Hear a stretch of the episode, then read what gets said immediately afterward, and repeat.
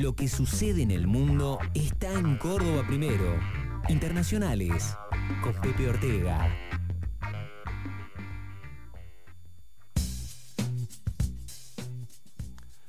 Hola Pepe, buen día. ¿Cómo va? Hola Jorge, hola Andy, el gusto de saludarlos en este fresquito sábado.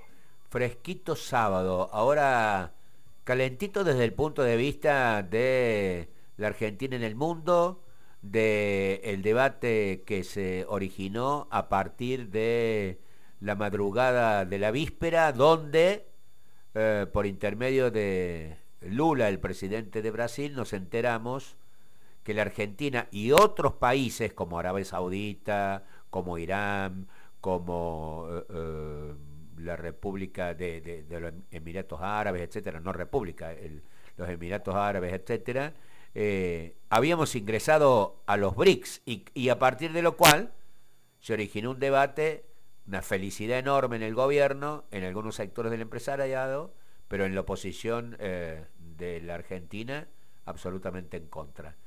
¿Cómo llegamos a los BRICS?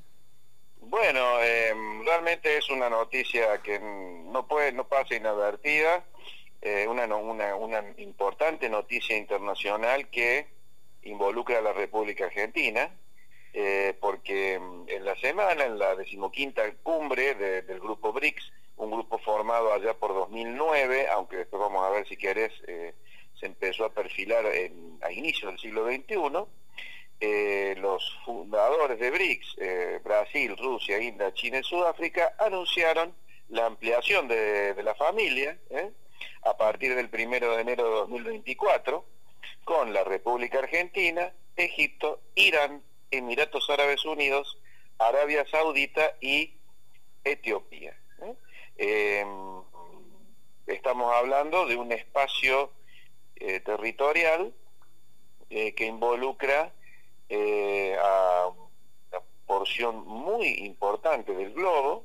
Estamos hablando de un espacio poblacional muy significativo pensando en la humanidad en su conjunto y estamos hablando también desde el punto de vista económico de eh, una posibilidad de interacción que involucra a un significativo porcentaje del Producto Bruto Interno Mundial.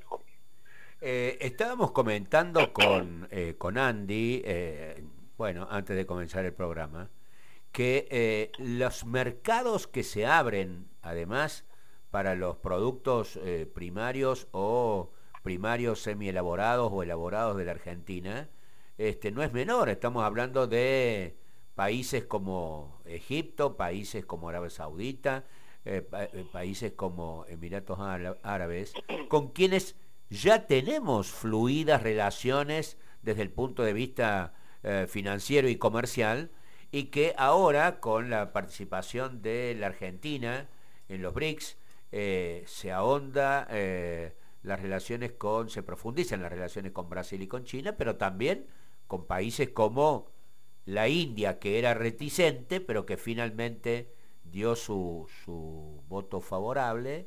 La India, un país continente también.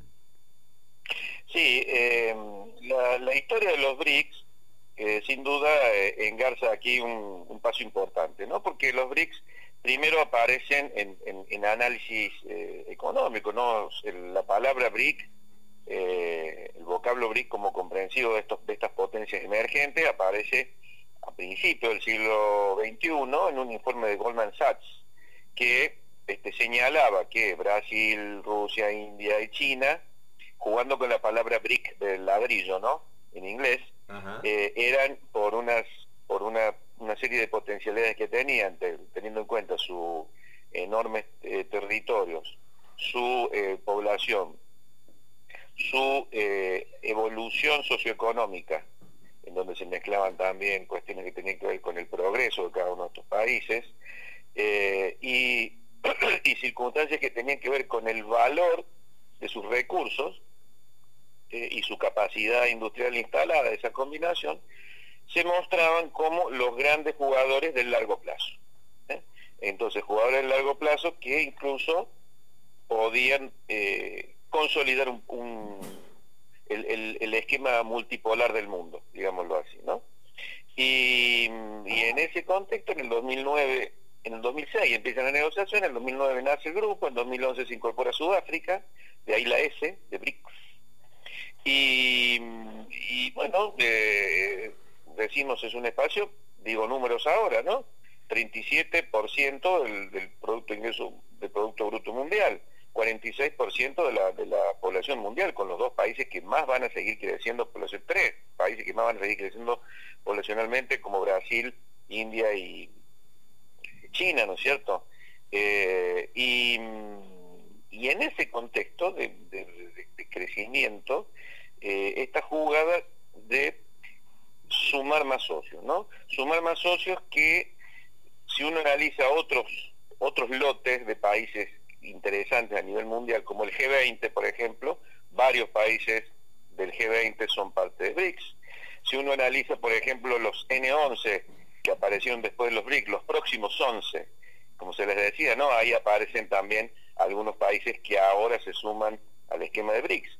Entonces, eh, y, y tenemos también solicitudes al esquema BRICS que se están analizando y que posiblemente sean parte de posibles ampliaciones, como Bangladesh, como eh, Turquía, Jorge, entre otros. Entonces, esto va a seguir creciendo. Si quieres, hablamos un poquito de los nuevos socios, entre los cuales está Argentina. Eh, efectivamente, porque, eh, porque además, cuando se da a conocer la resolución de los países miembros originales de los BRICS, eh, se da un, eh, un informe, una información que eh, da cuenta de lo que, de lo que sosteníamos. Países que habían solicitado su ingreso y que tienen, algunos de ellos, una, una enorme riqueza desde el punto de vista, por ejemplo, petrolera, o una, o una enorme población y, también este potencial económico como Irán, eh, y allí está la Argentina después de Brasil. Claro, y, además, eh, en algunos casos, economías diversificadas, eh, por ejemplo el caso de Egipto, ¿no? que es una economía muy diversificada y que desde el punto de vista de sus relaciones con el resto del mundo es amiga de Occidente. Eh, no puede negarse que la Argentina eh, también lo es, no puede negarse que la India también lo es. Eh, no puede negarse que no puede negarse que Arabia Saudita lo es. Pero por supuesto, entonces pretender ideologizar esto como han hecho realmente de una manera muy vergonzosa algunos políticos en la semana y como lo han hecho algunos periodistas también que realmente deberían llamar, eh, deberían reflexionar, no solo por su posición, que cada uno puede tener la posición que quiera frente a cualquier tema, pero frente al desprecio con el que, y las comparaciones odiosas que se hicieron, hubo un, periodista muy importante de Buenos Aires que hablaba de un cotolengo, que el BRICS era un cotolengo, y, yo pensaba, este hombre eh, se pondrá a pensar seriamente lo importantes que son, que han sido y que van a seguir siendo, el tipo de organizaciones eh, llamadas cotolengos, ¿no es cierto? Lo importante que son a, nivel mundial y, la, eh, eh, por su significativa contribución en cada localidad en la que hay uno, ¿con qué derecho él habla de, manera despectiva de los cotolengos y con qué derecho él vincula ese concepto disvalioso desde su perspectiva a lo que es una oportunidad real de, insertarse en el mundo como, como, es los BRICS para Argentina. Realmente deberíamos reflexionar sobre esto, ¿no? Eh, y ahora sí, si querés, podemos charlar un poquito de estos nuevos socios sí, eh, que va a sumar BRICS. vamos a ello, vamos a ello. Bueno, em, Argentina, Egipto, Etiopía, eh, Irán, Arabia Saudita y los Emiratos Árabes tienen grandes potencialidades porque son economías que poseen uno o más de un recurso muy significativo, el caso de Argentina, ¿no es cierto? Por supuesto, los alimentos y a partir de ahora, de, estos últimos años, la, energía. El caso de Egipto, la agricultura, los alimentos, la industria, eh, el turismo y también la, la, energía, el gas y el petróleo. El caso de Etiopía, Jorge, que debemos mencionarlo como, un, como una rara avis dentro de África, porque es, si no el único, país que nunca fue colonizado, ¿no? Salvo aquella mm, pequeña experiencia en la primera mitad del siglo XX, eh, de cuatro o cinco años, que pretendió hacerlo Italia, la Italia de Mussolini. Es un país que nunca ha sido eh, colonizado, ¿no? Y que tiene allí enclavada en el cuerno de África, aunque ha perdido en la década del 90 la salida al mar, tiene un potencial, principalmente la agricultura, pero también los servicios y eh, en la energía, ¿no?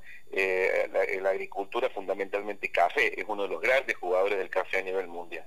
De Irán conocemos un poco más, este, y por supuesto su potencial está dado por las eh, reservas petrolíferas, ¿no? Como en el caso de Arabia Saudita y de los Emiratos Árabes Unidos. Hay distintos tipos de Estado, ¿no? A mí que, que me gusta, no tengo tiempo de hacerlo, pero eh, confluyen, ¿no es cierto?, eh, países eh, federales presidencialistas como el caso de Argentina, países centralizados eh, semipresidencialistas como Egipto, que tiene un jefe de Estado y un jefe de gobierno, países como, como Etiopía, que son un federalismo parlamentario, países como Irán, ¿no es cierto?, que es un, gobierno donde lo, teocrático tiene una, una influencia sustancial un país absoluto, como lo es una, monarquía absoluta, una de las pocas que quedan y que sin duda va a tener que trabajar en ese sentido, porque ya el mundo no, se adapta a este tipo de circunstancias, como el caso de Arabia Saudita, y los Emiratos Árabes Unidos, que son un federalismo monárquico, es un caso raro, ¿no? En donde podríamos un día dedicarnos a analizar la singularidad de este, de este conjunto de Emiratos que funciona como un solo país, aunque son eh, varios eh, estados eh, entre subnacionales y nacionales que lo componen. Realmente hay una, pluralidad eh, y en donde el intercambio es interesante porque la energía que le falta a Etiopía la puede proveer Arabia Saudita o los Emiratos Árabes Unidos o los alimentos que eh, la Argentina produce van a encontrar en estos nuevos países y en los que ya forman parte de los BRIC nuevas posibilidades de destinos. Y, en algunos casos, Jorge, ya son en algunas provincias, como bien lo señaló el presidente Fernández en su discurso explicando esto, ya son un destino principal para nuestros países. Y déjame decirte una cosa más, y fíjate cómo se nota la experiencia de gobierno eh, en los candidatos presidenciales que realmente la tienen respecto de los que no la tienen, ¿no? ¿Quién fue el único, eh, fuera digamos del oficialismo, por supuesto, cuál fue el único candidato a presidente que avaló con seriedad y festejó y celebró esta, esta inclusión de la Argentina en los BRICS. Juan Schiaretti, que sin duda gobierna una provincia económicamente muy diversificada y que sabe ver en esta, en esta decisión del país, este, del Estado argentino, una, una, una oportunidad, ¿no? No como aquellos, eh, esos pituquitos de la Recoleta, como dice nuestro querido Martín Yayora, que este, encontraron en esto una oportunidad o una chance para seguir insultando gratuitamente. Efectivamente, porque eh, para terminar, eh, si no vemos la multipolaridad inevitable en el mundo actual y en el que viene, eh, y poder Argentina utilizar todas sus herramientas para salir de, de las crisis cíclicas en la que estamos metidos desde hace muchísimos años, es no ver, eh, no ver más allá de su propio ombligo, ¿no? Pepe, muchas gracias.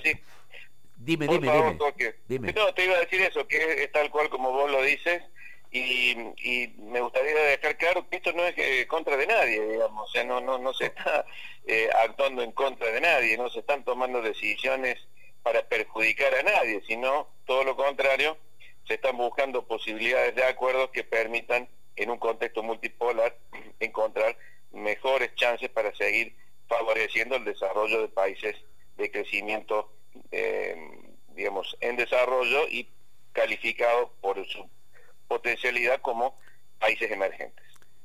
Sin duda, eh, uno a esta altura del partido lo que más respeta es la inteligencia. Gracias, Pepe. Abrazo. Chao.